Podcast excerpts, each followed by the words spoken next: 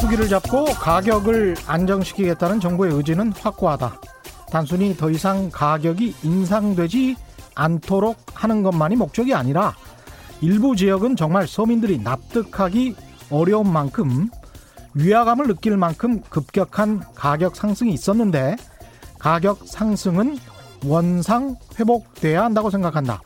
그럴 때까지 노력을 기울이겠다. 오늘 문재인 대통령의 기자회견 내용 중 일부를 읽어드렸는데요. 위화감을 느낄 만큼 급격한 가격 상승이 있었는데 원상 회복돼야 한다. 이 발언 눈에 띕니다. 정부 출범 이후에 일부 지역의 급격한 상승은 어느 정도였을까요?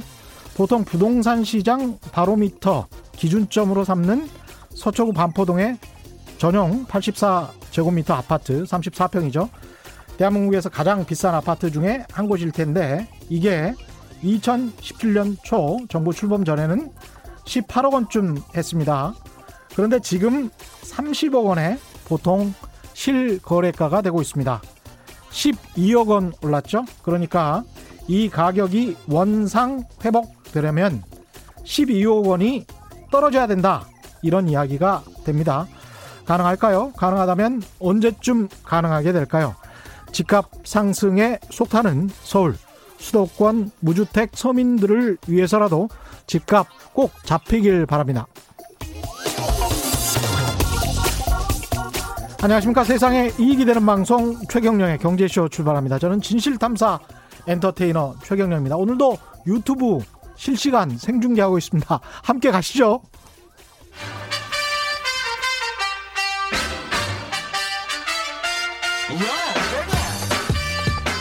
최경령이 원하는 건 오직 정의. 경제 정의를 향해 여러 걸음 깊이 들어갑니다. 최경령의 경제 쇼. 네, 요즘 반도체 주가가 들썩들썩 합니다. 한 달 전 이것도 자기 자랑 좀 될 수 있겠습니다.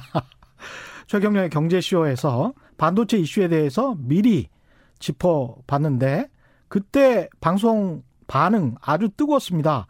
그때 댓글을 좀 소개해드리면 유토프로님 아, 그동안 들었던 반도체 관련 애는 애널리스트 인터뷰 중 최고 깊이와 전문성 상식과 재미 최고 중 최고 뭐 이런 말씀을 하셨고요.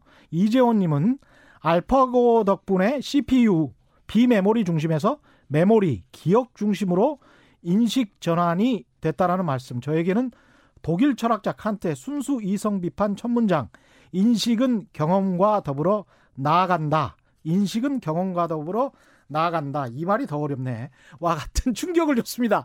예, 이런 이 굉장히 좀 그 학식이 높은 분들이 최경련의 경제쇼를 많이 듣다 보니까 저도 그 댓글에 깜짝깜짝 놀랄 때가 있습니다. 이분이 나타나서 근데 이런 극찬이 나왔어요. 최근 국내 주가를 주도하는 뜨거운 반도체 이야기 오늘도 반도체 분야 베스트 애널리스트로 손꼽히는 분입니다. 유진 투자증권 리서치 센터 이승우 연구원 다시 모셨습니다. 안녕하세요. 네, 안녕하십니까? 예. 한 달 전에 나와서 이제 전망을 하시면서 2020년 뭐 삼성전자, SK 하이닉스 괜찮을 거다 이렇게 말씀하셨는데 아주 줄다름을 치고 있습니다. 예. 오늘은 보합이었는데 네. 어, 떻습니까 좀 전망이 맞는 것 같습니까? 어, 그러니까 사실 그 지난 한 해 동안 보면은 음.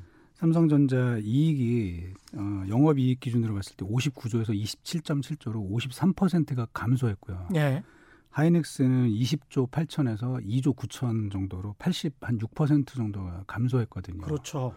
그런데 주가가 그 같은 기간 동안에 삼성전자는 44% 올라가고 음. 하이닉스는 55% 올라갔단 말이죠. 예.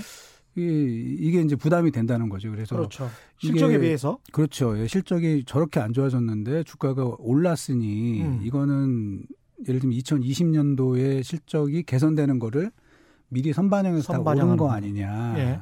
이제 이런 어, 의견들이 상당히 많습니다. 음. 그 논란도 계속되고 있고요. 그런데 사실은 이제 그게 그 뭐 우리나라뿐만 아니라 그 미국의 IT 기업이나 반도체 네. 기업들도 주가가 굉장히 좋았거든요. 실적에 비해서. 그렇죠. 예, 예를 들면 네. 우리 시가 전 세계 시가총액 1위라고 하는 애플도 애플. 예. 지금 1년 동안 주가가 딱 100% 올랐거든요. 예. 그렇게 큰 예. 기업이 예. 100%가 올랐어요. 100% 올랐는데 그럼 이익이 늘었느냐? 예. 그렇지는 않습니다. 그렇지 않죠. 예. 그렇지 않습니다. 그리고 애플 휴대폰이 요새 뭐 그렇게 딱히 예. 어, 그런데도 예. 뭐그 물량은 잘 팔리고 있고 음. 애플은 뭐, 뭐, 나름대로 이유는 있을 것 같아요. 예. 뭐 서비스 중심으로 회사가 변화한다든지 아. 기타 마진이 굉장히 높은 악세사리, 악세사리, 예, 제품들 거, 그렇죠. 예. 예. 에어팟 같은 경우는 뭐 추정컨대 저희가 예. 봤을 때는 뭐 제품 마진이 한 70, 7, 80% 정도 되지 않을까. 어마어마하군요. 예, 그렇게 되는 그런 제품들을 계속 내면서 음. 어, 나름대로 valuation이 계속 올라간다 이렇게 이제 볼 수는 있겠죠. 음. 근데 이제 근본적으로 이렇게 밸류에이션 IT 기업들의 밸류에이션이 올라간 거는. 예. 어, 금리가 계속 떨어졌기 때문인 것 같습니다. 예. 지나서 보면은 물론 어. 금리가 뭐 그 전부터도 낮기는 했었지만 예. 요즘 그게 시차를 두고 음. 계속 그 기업들의 valuation에 영향을 준 것 같고요. 음. 그 그리고 또 한 가지는 이제 유동성이 굉장히 음. 풍부해지다 보니까 예. 그러면 성장성 있는 주식에 몰렸고 그게 음. 지난 1년 동안 이제 주가를 올렸습니다. 어. 자 그러면 이제 2020년은 어떻게 될 거냐는 건데 2020년부터 이제 좋아질 것 같거든요. 그러니까 아직은 어. 예, fundamental이 하나도 안 좋아졌는데 주가가 올랐고 예. 이제 지금부터는 어, 이익이 이제 좀 개선이 되는 그런 사이클이 시작이 될 것 같아서 음. 당분간은 요 추세가 조금 더 이어질 가능성이 음. 크겠다라고 봅니다.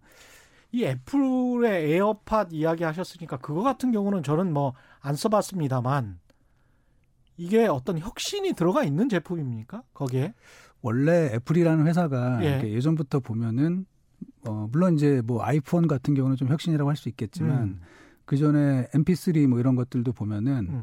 어 기존에 있던 제품을 조금 개선해서 이제 그 내놓는 거죠. 그래서 미세한 차이인데 그걸 아주 고급화시키는 거군요. 그렇죠. 애플의 그 전략을 일단 애플이라는 막강한 브랜드를 기반으로 해서 기존 음. 제품보다 뭐 예를 들면 성능이 뭐 10에서 한 20% 좋은데 가격은 한 두 배 정도를 받는 예. 뭐 이런 그런 성장 전략을 현재 계속 이어가고 있고 음.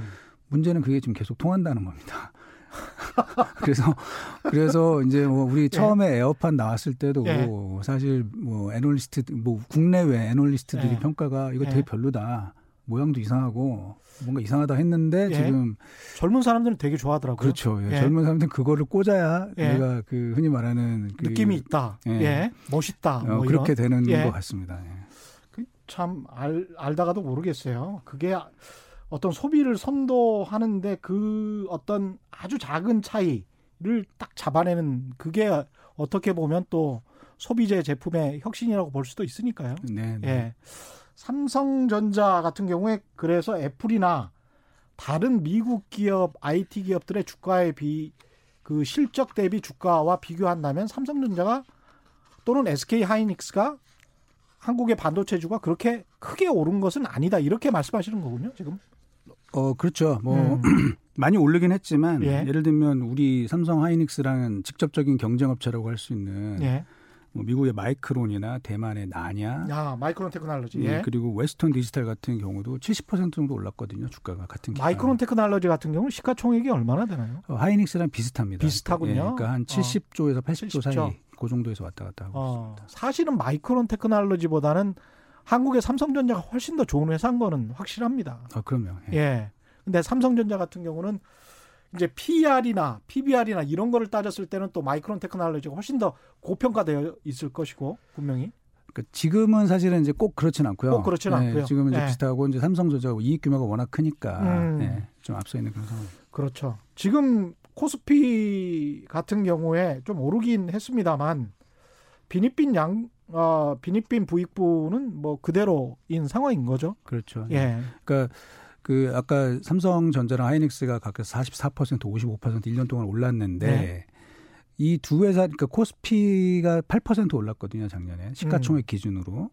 근데 그러면 이 두 회사를 빼면은 오른 게 없습니다. 사실. 네. 네. 그래서 이 삼성전자 하이닉스만 주가가 오른 그런 상황이 좀 이어졌고요. 나머지 주식들은 뭐 금리가 내려가고 이래도 그 그런 그, 그런 뭐 자금 flow가 음. 그 주식 매수하는데 그렇게 사용되지 않은 네. 그런 측면이 있는 것 같습니다. 사실은 최경영의 경제쇼에서 지난해 여름쯤에 삼성전자가 가장 안 좋다고 할 때 일본의 수출 어, 도발을 하고 그랬을 때 이 정도의 이 정도 가격이면 4만 원대 초반이었을 텐데 그 이 정도 가격이면 안전 자산으로도 괜찮다.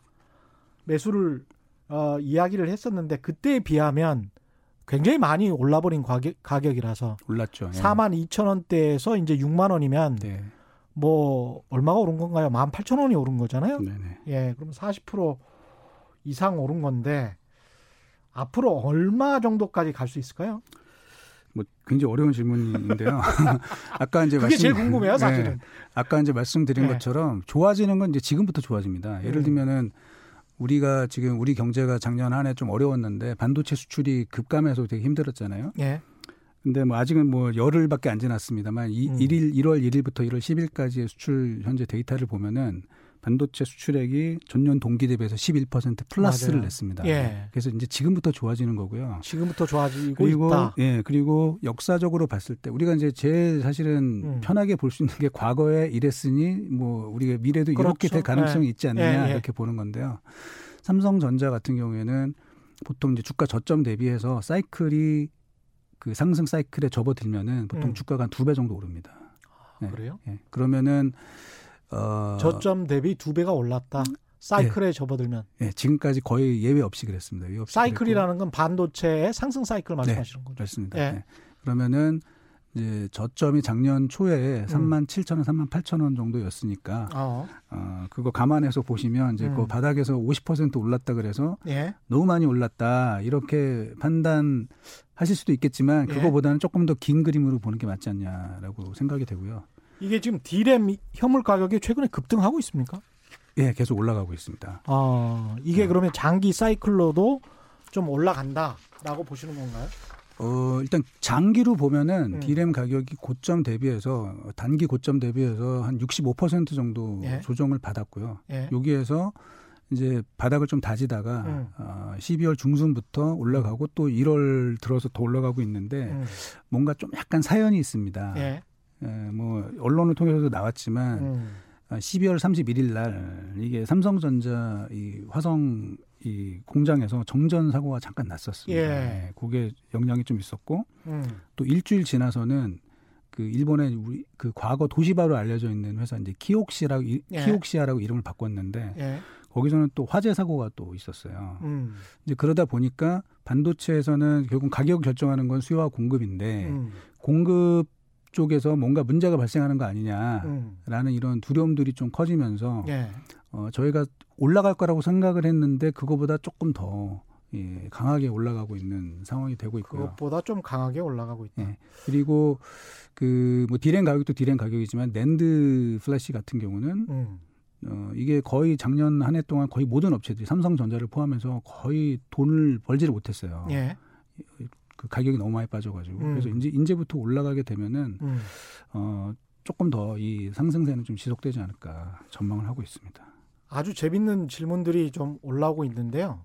신현옥님, 최경영 사회자님, 삼성전자 주식 매입했나요?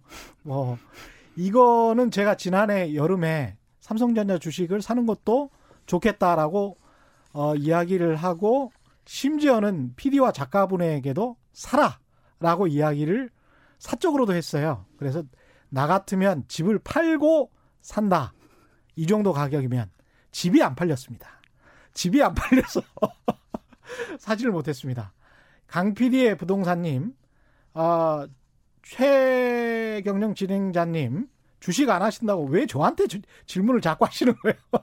이승우 애널리스트 나오셨는데 주식 안 하신다고 몇 번 방송에서 이야기 하심 이런 어 말씀을 하셨는데요. 그렇게 이야기한 적 없고요. 오래전부터 한 20년 이상 주식했다고 여러 번 이야기했습니다. 틀린 말씀이고요. 5429님, 전문가라는 사람들이 좋다고 하면 반대로 생각하면 되지. 이렇게 이야, 주장하실 수도 있을 것 같습니다. 뭐 그렇죠. 예. 예. 뭐, 뭐 제가 누구도 모르는 거니까 네, 사실은. 뭐 예. 잘못 맞춥니다 사실 음. 주가 맞추기 굉장히 어렵고요. 어, 예.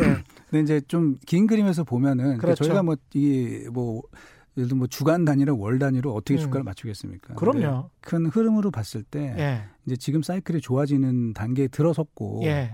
들어섰고 아직은 뭐 사이클이 그러면 이제 꼭지가 보인다 뭐 이런 음. 상황은 아니기 때문에 지금은 조금 열린 마음으로 그럼요. 어, 보고 있는 상황입니다. 이 인간이 하는 사회학으로 미래를 예측할 수 있는 것은 없습니다. 그래서 뭐 경제가 그러면 완벽하게 통제가 될 수 있으면 자본주의에서 어떻게 경제 위기가 발생하겠습니까? 그 수많은 노벨 경제학상 항상 학상 수상자들이 그렇게 많이 나왔는데 어떻게 해서 통제를 해가지고 자본주의가 안정되게 발전할 수 있도록 하겠죠. 근데 그때마다 미래에 어떤 현재 시점에 부글부글 끓고 있다가 또 다른 위험 요소가 생기기 때문에 그건 인간의 한계인 것 같고요. 그래서 뭐 항상 의심하면서 서로 찾아보면서 이렇게 계속 방송을 들으시는 습관, 판단은 청취자의 목. 오늘 방송도 그런 의미에서 뭐 잘 판단해 주시리라 믿고요. 김미선 님은 삼성은 삼바, 삼성 바이오로직스 분식 회계, 회계 조작 사건 때문에 믿음이 안 가서 개미 주주들 등골 뺐을 것 같아서요. 이게 이제 삼성전자라는 굉장히 세계적인 기업, 굉장히 좋은 회사인데 네. 어떻게 보면 이제 이게 이거야말로 오너 리스크 아닙니까? 그러니까 오너가 아, 제대로 도덕적인 행동을 못해서 이렇게 발생하는 오너 리스크라서 이런 측면들이 안타깝다는 거죠. 그렇죠. 예, 제대로 자본주의가 발전하면 이런 게 이제 제거가 되면 훨씬 더 삼성전자 주가가 제대로 평가를 받을 수 있을 거다. 그런 생각도 들고요. 네. 예. 예. 계속 이야기 나눠보겠습니다. 데이터 3법이 통과됐잖아요. 네. 박용만 그 대한 상임회장이 네. 만세를 불렀다고 네. 해요. 이 법 통과되니까 이게 기업들의 이제 수건 사업이었던 것 같은데 이게 반도체 업황에도 영향을 줍니까? 그러니까 이제 뭐 직접 그렇다라고 얘기하기는 좀 그런데 이제 네. 제가 여기서 조금 뭐랄까 임플리케이션을 좀 드리자면은 네. 결국은 이제 데이터의 중요도에 대해서 음. 이제 다들 인식을 하고 있는 거잖아요. 그렇죠. 그 데이터가 점점 중요해집니다. 음. 개인 정보이든 음. 또는 뭐 또는 기업 정보이든 네. 데이터의 이 가치가 점점 높아지고 있고 실제로 현재 전 세계 시가총액 뭐 1등부터 6등까지 보면은 우리가 흔히 알고 있는 이제 인터넷이나 뭐 이런 업체들로 알려져 있지만 예. 그 회사들의 진짜 경쟁력은 데이터거든요. 전 세계에서 예. 서버 그렇죠. 예. 데이터를 제일 많이 갖고 있는 예. 뭐 예를 들면 애플이 이렇게 고평가 받는 것도 음. 결국은 7억 3천만 명의 그런 아이폰 user를 음. 가지고 있고 거기서 막대한 데이터를 현재 계속 모으고 있거든요. 그들의 소비 습관을 완전히 철저히 파악하고 있는 거죠. 그렇죠. 예. 그래서 결국은 그런 데이터의 가치가 점점 높아지는 거고 어. 누가 더 데이터를 많이 가지고 있느냐가 중요해지는데 예. 그렇다면 이제 제가 말씀드리고 싶은 거는 그렇다면 그 데이터는 어디에 저장되냐 이거죠. 예. 네, 데이터가 허공에 저장되는 것은 아니거든요. 그렇죠. 예, 데이터를 저장하기 위한 그, 그 건물을 이제 저희가 데이터 센터라고 그렇죠. 얘기를 하고 어, 이게 미국이나 중국 같은 경우에는 음. 그런 초대형 우리 뭐 저희들 전문 용어로 이제 hyper scale급의 그런 데이터 센터들이 음. 굉장히 많이 지어지고 있습니다. 네. 그리고 그 데이터가 저장되는 것뿐만 아니라 더 빠르게 그 액세스하고 그거를 계산하고 추출해내고 이런 이제 기술이 중요해지는데 음. 그게 바로 이제 반도체가 거기에 들어간다는 것이죠. 예. 그래서 뭐 저는 뭐 데이터 3법 때문에 반도체가 좋아진다라고는 말씀을 못 드리지만 음. 그 그만큼 이제 데이터의 가치가 점점 높아질 거고 예. 그러면 이제 그거를 더 빠르게 그 저장하고 그다음에 활용할 수 있는 그런 장치 그러한 부품에 대한 그 가치도 계속 높아지지 않을까 그런 생각을 갖고 있습니다. 기업들의 데이터 확보하려는 노력은 계속 가속화될 것이다. 네. 그런 의미에서 지난번에 나와서 말씀하셨던 CPU, 비메모리 중심에서 메모리, 기억으로 인식 전환이 됐다. 비슷한 이야기라고 뭐, 할수 있겠네요. 예, 그렇습니다. 예. 아. 제가 이제 뭐 다른 방송에서 그렇게 듣다 보니까 예. 그 인간의 뇌가 음. 그뭐 뉴런과 시냅스 뭐 이걸로 구성이 되어 있는데 예. 그 뉴런이 약간의 그런 프로세스의 예. 기능을 하는 거고 시냅스가 메모리의 기능을 예, 한다고 예. 하는데 예. 그게 고등 생물일수록 음. 그 뉴런의 증가보다 시냅스의 증가가 훨씬 많다고 합니다. 음. 그러니까 이게 지금 컴퓨터의 방식이 예. 과거랑은 달리 인간의 뇌를 모방하기 위해서 굉장히 애를 써가고 있는데 그러네요. 그러면 그럴수록 제가 볼 때는 이게 메모리에 대한 새로운 그 그 가치 평가가 좀 이루어지지 않을까. 왜냐면 그 동안에 사실은 이제 메모리는 뭐 커머디티다 해서 예. 좀 이렇게 등한시했었는데 그랬었죠. 예, 이제 예. 그렇지 않게 될 가능성이 점점 높아지고 있지 않나. 야 오늘도 멋진 말이 나왔어. 뉴론과 시냅스. 시냅스가 고등 생물일수록 훨씬 더 많다. 네. 예, 아주 재밌는 이야기입니다. 이 반도체 업계에 들리는 소식 중에 또 하나가 8일본한데 요것도 지금 뭐 photoresist 같은 경우에 국내에서 생산될 것이라는 이야기도 좀 나오고 있고 일본이 수출 규제 대상으로 삼았었죠. 요런 것들 그다음에 일본도 이제 수출 규제를 서서히 푸는 것 같다 이런 이야기들이 나오는데 이거 어떻습니까? 그뭐 기본적으로 일본이 음. 좀 무리수를 뒀던 거죠. 이게 그렇죠? 예. 네. 그 처음에 사실 일본이 그 수출 규제한다고 했을 때뭐 음. 굉장히 걱정이 많았어요. 그게 어 업체들, 그러니까 반도체 업체들도 걱정이 많았고 예. 이 전문가들도 상당히 걱정을 많이 했습니다. 왜냐하면은 음. 한 번도 안 해봤기 때문에 그동안 음. 일본이 잘 해줬기 때문에 예. 일본이 주는 그런 재료를 갖고 우리는 반도체를 잘 만들면 된다 음. 그런 방식이었는데 갑자기 그걸 안 준다고 하니 음. 이거 반도체라는 게 워낙 미세하기 때문에 뭐 재료가 조금만 바뀌어도 그렇죠. 그 나중에 가서 이제 무엇가 문제가 될지 모른다는 그런 걱정이 있었는데 그렇죠. 근데 이제 지금 와서 보면은 결과적으로는 그게 뭐 큰 영향은 없었죠. 왜냐면은 음. 첫째는 재고가 좀 많이 있었고요, 다행스럽게. 생각보다. 네, 네. 재고가 좀 많이 있었고. 음. 두 번째는 이제 지난번에 잠깐 말씀드렸지만 반도체 경기가 또 다행스럽게 안 좋아서 음. 이게 테스트할 수 있는 좀 시간을 좀 벌었어요, 저희가. 그렇군요. 네, 벌었고 그다음에 네. 또 하나는 어, 한국 반도체 이 소재 업체들 음. 이 생각보다 실력이 괜찮았던 거죠. 아. 그래서 네. 우리가 우리 스스로를 좀 과소평가한 그런 측면이 있었군요. 그 뭐 그런 그, 그렇다고 봐야 되겠죠. 네. 네. 그리, 그리고 일본이 저렇게 안 준다고 하니 어. 그뭐 미국이나 독일의 그런 기업들도 예. 어 그러면 우리가 한국에 어. 와서 같이 협력을 하자. 예. 이제 그런 식으로 나오다 보니까 이제 대체제의 그렇죠. 가능성도 좀 많아진 거고요. 예. 결국은 사실 일본 업체들도 이게 삼성과 SK 하이닉스랑 계속 거래 세계 뭐 반도체 1등 3등 하는 회사니까 엄청난 기업인데 네, 예. 거래를 하는 거를 원하죠 당연히 원하는데 예. 이게 문제가 일본의 이제 극우 성향의 그런 정치 세력들이 좀 무리수를 두어서 조금 일이 이렇게 좀 꼬인 상황이고요. 음. 뭐 결과적으로는 음. 일본도 여기서 음. 어느 정도 약간 출구 전략을 써서 음. 같이 가는 게 자기들이. 뭐 명분이나 실리 양 예. 측면에서 예. 어, 그게 더 나은 선택이 아닌가 이렇게 생각을 하는 것 같습니다. 일본이랑은 뭐 같이 가야 될 것 같고요. 네. 그럼에도 불구하고 이제 정부가 소재, 부품, 장비, 소부장 이런 거 이제 지원책을 발표했었고 시행을 하고 있긴 합니다만은 여기 이제 성과가 나오려면 또 시간이 걸리잖아요. 네. 요거는 또 꾸준히 해야 되는 거 아닙니까? 반도체뿐만이 아니고 우리나라 산업 전체를 위해서도. 그렇죠. 예. 네. 과거에 이거 좀 제가 예전에 이제 애널시트 처음 시작할 때 음. 이제 들었던 그 이야기인데 국내 네. 반도체 소재 업체입니다. 네. 그, 그 반도체 그 공정에서 쓰는 음. 그 쿼츠 제품이 있어요. 음. 이제 그게 그 전에는 이제 일본에서 거의 100% 수입을 했는데 네. 제가 직접적으로 그 당시에 들은 숫자가 그게 제품 하나에 8천만 원을 했었다는 거예요. 근데 그거를 이제 국산을 했다는 거죠. 음. 국산을 했더니 가격이 500만 원이 됐다는 거예요. 어. 네, 그래서 그 우리가 8천만 원짜리가 500만 원이 됐고. 네. 그러니까 이게 국산화가 그만큼 중요하다는 거죠. 그러니까 음. 국산을 하게 되면서 반도체 업체들은 당연히 원가도 낮출 수 있고 그럼요. 또 어, 그렇게 되면서 또 국내 이 산업도 같이 키울 수 있고요. 그렇죠. 그리고 이번에 어찌 됐던 간에 우리가 일본이랑 잘 지내는 거는 맞지만 음.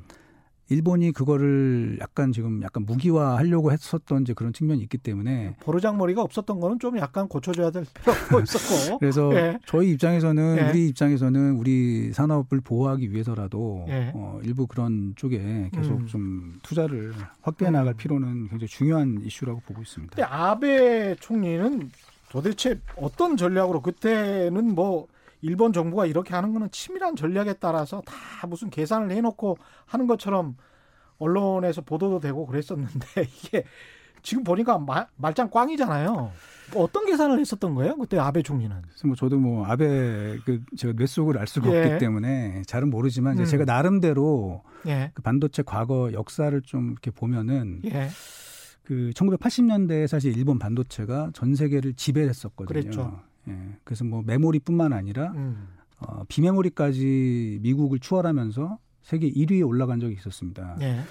그때 이제 미국에서는 일본을 그냥 둬서는 안 되겠다. 음. 그러니까 그 당시에 그 언론 보도 제가 뭐 찾아보니까요.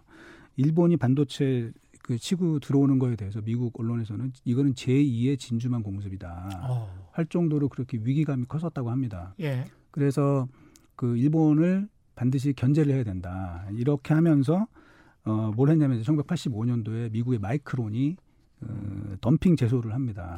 덤핑 제소를 1차적으로 했고요. 예. 그다음에 3, 3, 3, 3달 뒤에 음. 1985년 9월 달에 뭐 다들 아시는 것처럼 이제 플라자 합의가 결정이 예. 됩니다. 그래서 엔화가 220엔에서 음. 어, 120엔으로 이제 갑자기 급등하게 되면서 일본의 음. 반도체 원가 경쟁력이 급격히 약화된 거죠. 음. 예, 그리고 어 7개월 뒤인 1986년 6월 달에 이제 미일 반도체 협정이라는 걸 맺으면서 어 일본의 모든 반도체 관련 데이터를 미국에 전부 다 공개해야 되는 이런 굉장히 굴욕적인 네. 그런 이 협정을 맺었습니다. 음. 비, 비대칭적인. 그런데 그때 당시에 그 미국과 협상을 총괄했던 미국의 외무상이 누구였냐면은 그 사람이 아베 신다로입니다. 즉 아베 신조의 아버지였던 거죠. 아.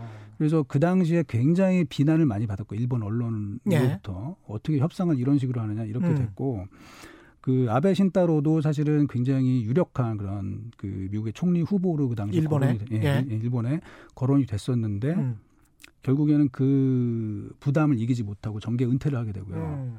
그리고 그 원인은 뭐 정확히 저희가 알 수는 없지만 한 몇 년 뒤에 3년인가 4년 뒤에 암으로 음. 세상을 떠나게 됩니다. 아.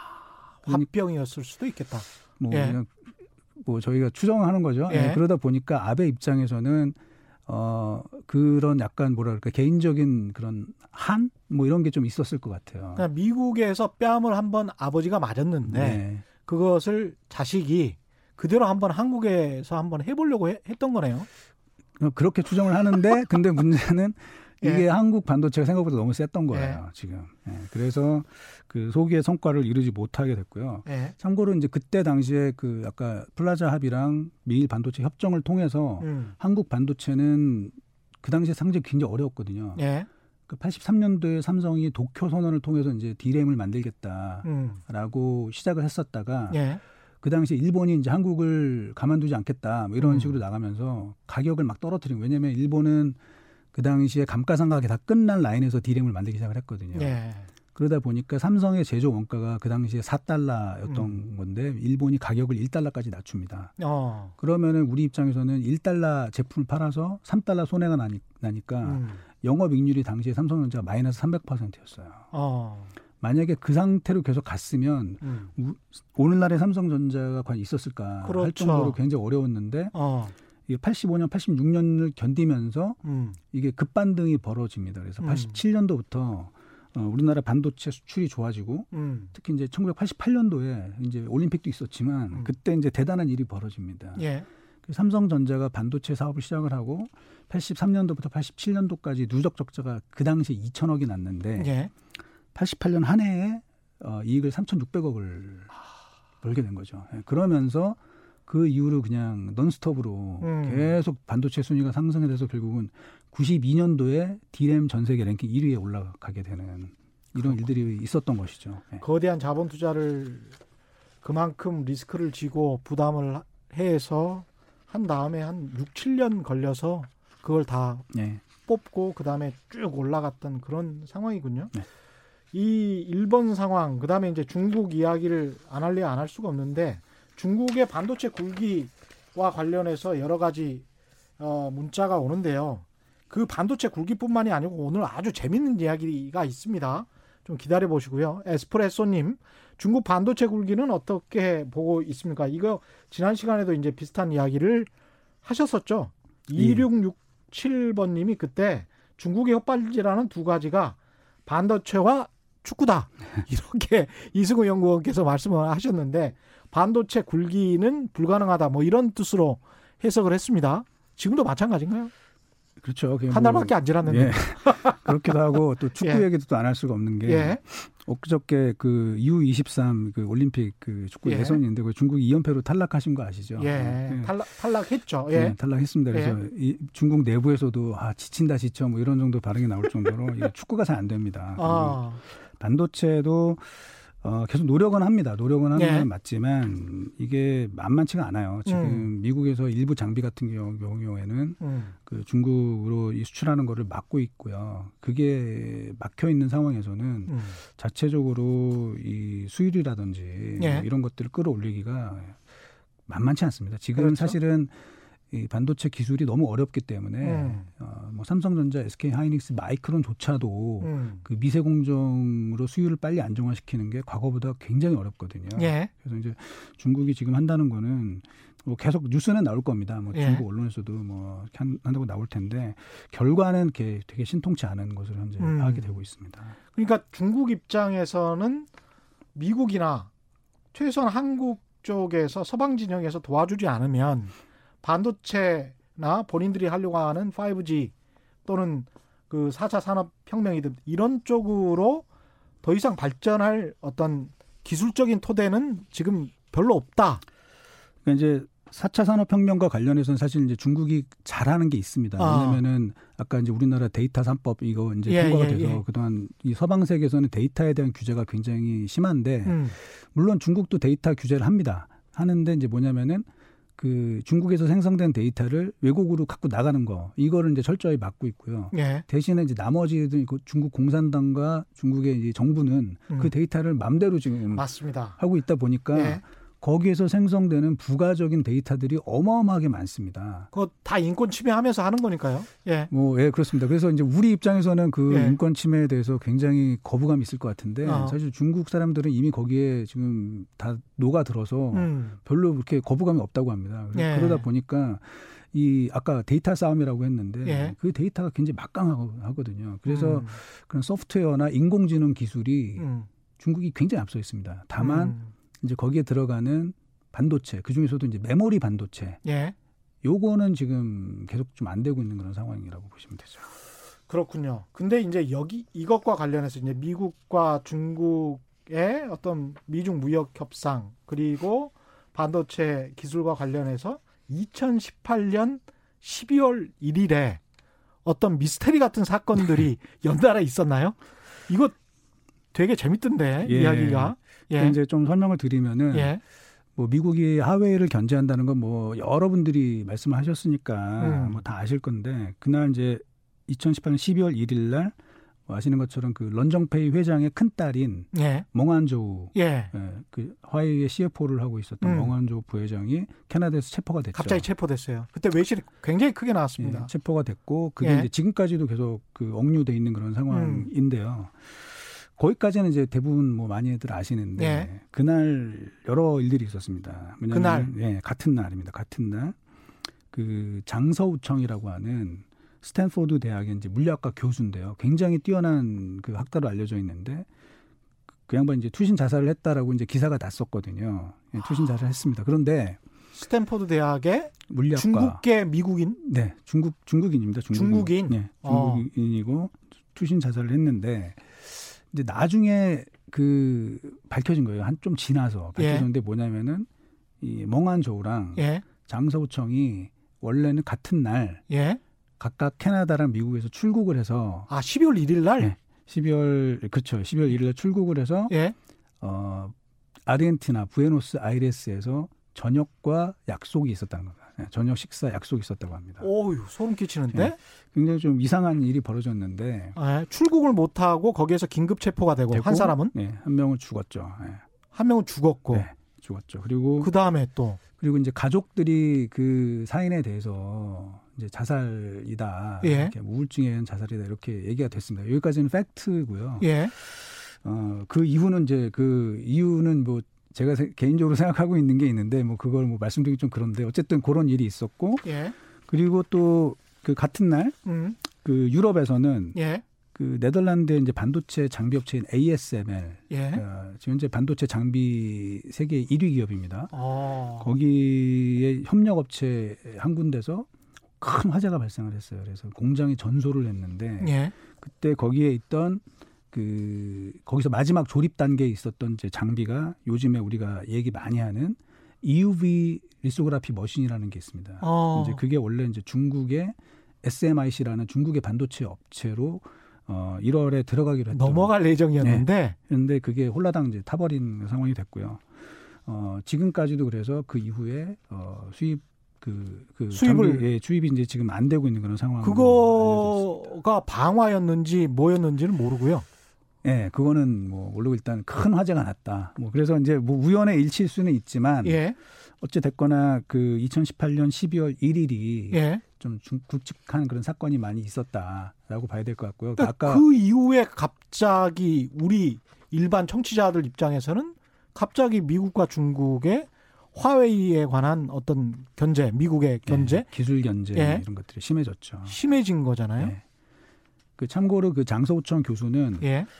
중국이 낳은 이제 세계적인 천재 중에 한 명이고요. 투신 자살한 교수. 예, 예. 그러니까 15살에 대학을 들어가서 독일하고 이제 미국에서 어, 박사를 따고요. 특히 이제 양자 역학. 양자 역학. 예, 그 파트에서 이제 굉장히 뭐 노벨상 후보로 거론되는 그런 사람인데요. 어, 이 양반이 그 미국에서 단화 캐피탈이라고 하는 벤처 캐피탈을 만들어서 음. 미국의 실리콘밸리에 있는 그 스타트업 113곳을 인수를 했다고 합니다. 예. 그래서 이제 이 그 돈이 어디서 났느냐 하는 음. 건데 그 단화 캐피탈의 그 화자가 이제 화해의 화자랑 같은 거거든요. 오. 그리고 예. 이 장서구청이 이제 중국에 입국하게 되면은 음. 뭐이 사람의 그런 여러 가지 동선이나 뭐 이런 것들 다 그 지원해 주는 데가 하웨이로 현재 알려져 있습니다. 예. 그리고 그래서 미국에서는 이 장서우청 교수를 그 미국 기술의 중국 유출의 핵심 통로로 보고 있었다는 거죠. 화웨이의 CFO랑 만나기로 또 돼 있었던 거였잖아요. 그렇죠. 이제 그때는 이제 왜 그럼 아르헨티나를 가느냐 하는 건데 그때 예. 이제 G20이 거기서 열리고 있었거든요. 아, G20이 거기서 예. 열렸어요? 예. 아. 그래서 그때 뭐 그러면 트럼프랑 시진핑이 만나고 있을 그렇죠. 때 예. 그래서 뭐 아마 정부 관계자들을 만나기 위한 뭐 이런 것들이 아니었을까 라고 이제 그거는 이제 추정을 할 뿐입니다. 예, 추정을 야, 할 뿐. 예. 이건 첩보 영화네.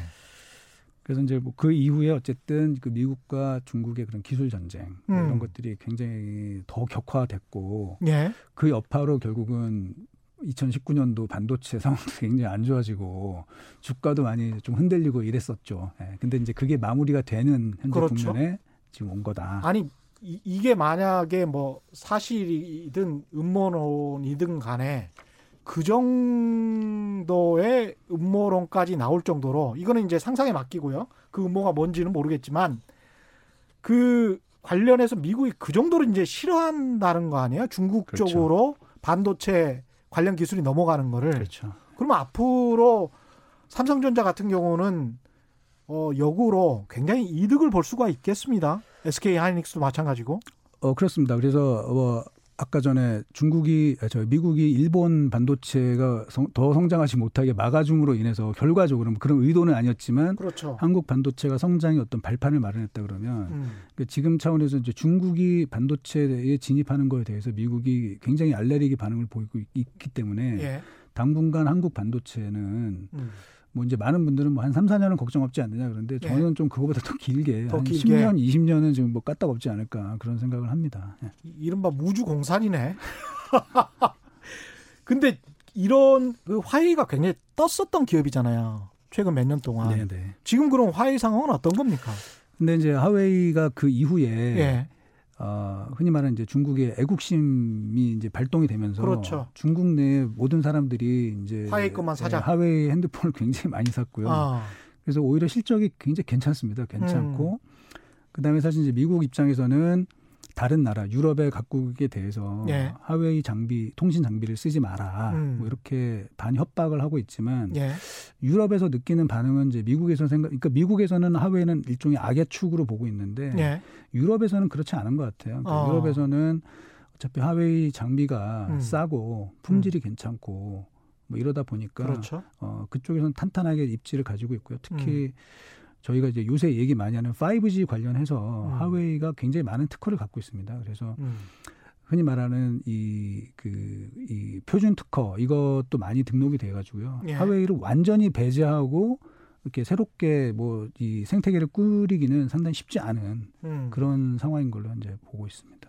그렇군요. 도수연님 질문입니다. 작년에 자동차 업계가 기대된다고 해서 현대차 주가가 어, 초반에 선반영으로 오르고 그 후 내려왔는데 반도체에도 그럴 가능성이 있을까요? 다시 한번 질문을 이런 질문을 하셨네요. 네. 예. 참 주가 좀 제일 어려운 질문인데요. 제일 어려운 질문인데 네, 제가 네. 이제 말씀드리고 싶은 거는 예. 어, 좋아지는 거 지금까지 좋아진 게 아니라 음. 이제부터 좋아질 거라는 겁니다. 이제부터 그렇죠. 좋아지기 시작을 하고 반도체 가격도 이제 막 오르기 시작을 했기 때문에 음. 지금 여기서 바로 꺾인다 그렇게는 보지 않고 있습니다. 저는. 예. 8280님 최경령의 경제쇼는 청취율 조사 안 합니까? 어떤 방송은 청취율에 애걸복걸 가관이 아닌데 말입니다. 조사하는데요. 저는 도도합니다. 왜냐하면 이렇게 좋은 정보를 여러분만 듣는 분들만 그냥 들으세요. 나머지 분들 안 들어오는 분들은 본인들 손해니까. 그냥 안 들으시려면 말고 예 아주 훌륭한 방송이기 때문에 저 혼자 그렇게 자부하고 있습니다. 예 향후 반도체 전망 어 어느 정도까지 확장될 것이다 이 이야기를 좀 해주셔야 될 것 같습니다. 그, 그 반도체 기술의 음. 발전을 보면요. 예. 그 컴퓨터 기술의 발전, 음. 컴퓨터가 계속 발전이 되면은 예. 반도체 기술은 거기에 쫓아간다고 보고 있는데요. 음. 어, 뭐 최근에 우리 작년도에 이제 뉴스 중에 굉장히 큰 뉴스가 하나 났는데 이제 구글에서 양자 컴퓨터라는 걸 들고 나와서 음. 어, 뭐 기존 컴퓨터로 어, 3만 년 동안 풀어야 될 그런 문제를 200초 만에 풀었다. 이 예. 얘기는 현재 컴퓨터보다 약 50억 배 빠른 성능을 낸다는 얘기거든요. 예. 물론 아직 상용화는 안 됐지만 음. 그렇게 앞으로 그런 컴퓨터 기술이 발전할 여지가 굉장히 많이 있습니다. 예. 그러면 거기에서 파생되는 음. 그런 데이터 음. 그리고 파생되는 계산의 필요성 이런 예. 것들은 계속 확대가 될 거고요. 예. 어, 그런 측면에서 보면은 뭐 당분간은 음. 어, 반도체 기술이 계속 그 발전할 거고 거기에 음. 따른 수요도 계속 증가할 거로 보고 있습니다. 이 컴퓨터나 뭐 그냥 일반 사람들이 사용하는 PC, 뭐 서버 이런 것뿐만이 아니고 휴대폰 또 다른 측면에서 반도체가 쓰일 어떤 것들이 또 있을까요? 그러니까 이제 반도체 시장이 예. 이렇게 보시면 돼요. 예전에는 반도체를 제일 많이 쓴게 음. 컴퓨터였죠. 컴퓨터. 예. 그 기업용 컴퓨터였고요. 음. 그러다가 이제 스마트폰이 나오게 된 겁니다. 예.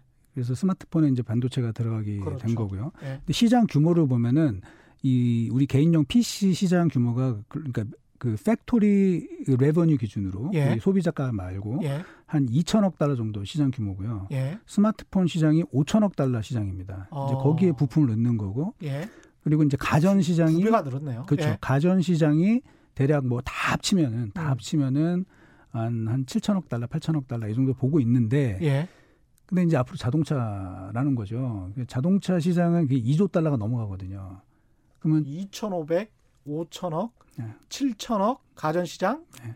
2조 달러 네, 2조 자동, 달러의 자동차 시장. 부품으로 반도체가 이제 들어간다고 보는 거지 않습니까 시장에서? 지금 이미 좀 들어가, 들어가 있죠. 물론 이제 들어가고 네. 있습니다만 이제 더 많이. 음. 네. 그래서 흔히 말하는 뭐 스마트카니, 뭐 음. 자율주행차 이런 것들이 뭐 이렇게 표현하시는 분들이 많거든요. 네. 그 바퀴 달린 스마트폰 아니냐.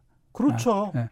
그렇게 되면은 어, 그 시장은 예. 시장이 커지는데 거기에 이제 몇 퍼센트가 부품으로 들어가겠죠. 음. 네. 그러면은 그 시장은 더 커지지 않을까 이렇게 전망을 하는 게 자동차 안에서도 일을 할 수가 있고 노동 생산성은 훨씬 더 높아지고 네. 우리가 스마트폰이 보급되면서 기자들은 일할 시간이 훨씬 더 많아졌거든요, 사실은. 예. 쉬지를 못하죠. 집에 있어도 일을 해야 되는 시간도 많고 이 반도체 경쟁력은 그 정도고 전망 그러면 앞으로는 어떤 방향으로 이제 한국 반도체 같은 경우는 개발돼야 될까요? 마지막으로. 어, 뭐 이제 반도체 기술이라고 하는 게 예. 사실 뭐 물리화학, 이뭐 소재 산업, 정밀 음. 기계 뭐 이런 모든 기술의 그런 집약체인데요. 예. 어, 우리나라가 사실 그런 기초가 좀 약하죠. 약한데 그렇죠. 예. 그거를 잘 응용해서 음. 이 공정 관리를 되게 잘하는 거죠. 그래서 그렇죠. 예, 그래서 이제 반도체를 잘 만드는 거죠. 음. 어, 잘 만들었는데 이제 지금 뭐 메모리에서는 사실 우리나라는 사실 더, 더 이상 올라가기가 어려울 정도로 잘하고 있고요. 예. 이제 많은 분들이 굉장히 오랫동안 이야기한 게 그러면은 음. 이제 메모리 말고 음. 어, 흔히 말하는 이제 비메모리 시스템 반도체에서 뭔가 성과를 내야 되지 않느냐 예. 그런 얘기를 하고 있는데요. 그게 뭐 중요하긴 하지만 음. 그리고 반드시 가야 될 일이긴 하지만 이게 많은 또 어려움이 있어요. 예. 근데 결국은 이제 그게 답이지 않을까. 어렵지만 그게 답이지 않을까 이렇게 생각하고 있습니다. 시스템 예. 반도체 여기까지 해야 되겠습니다. 오늘 말씀 감사하고요. 지금까지 유진 투자증권 리서치 센터 이승우 연구원과 함께했습니다. 고맙습니다. 감사합니다.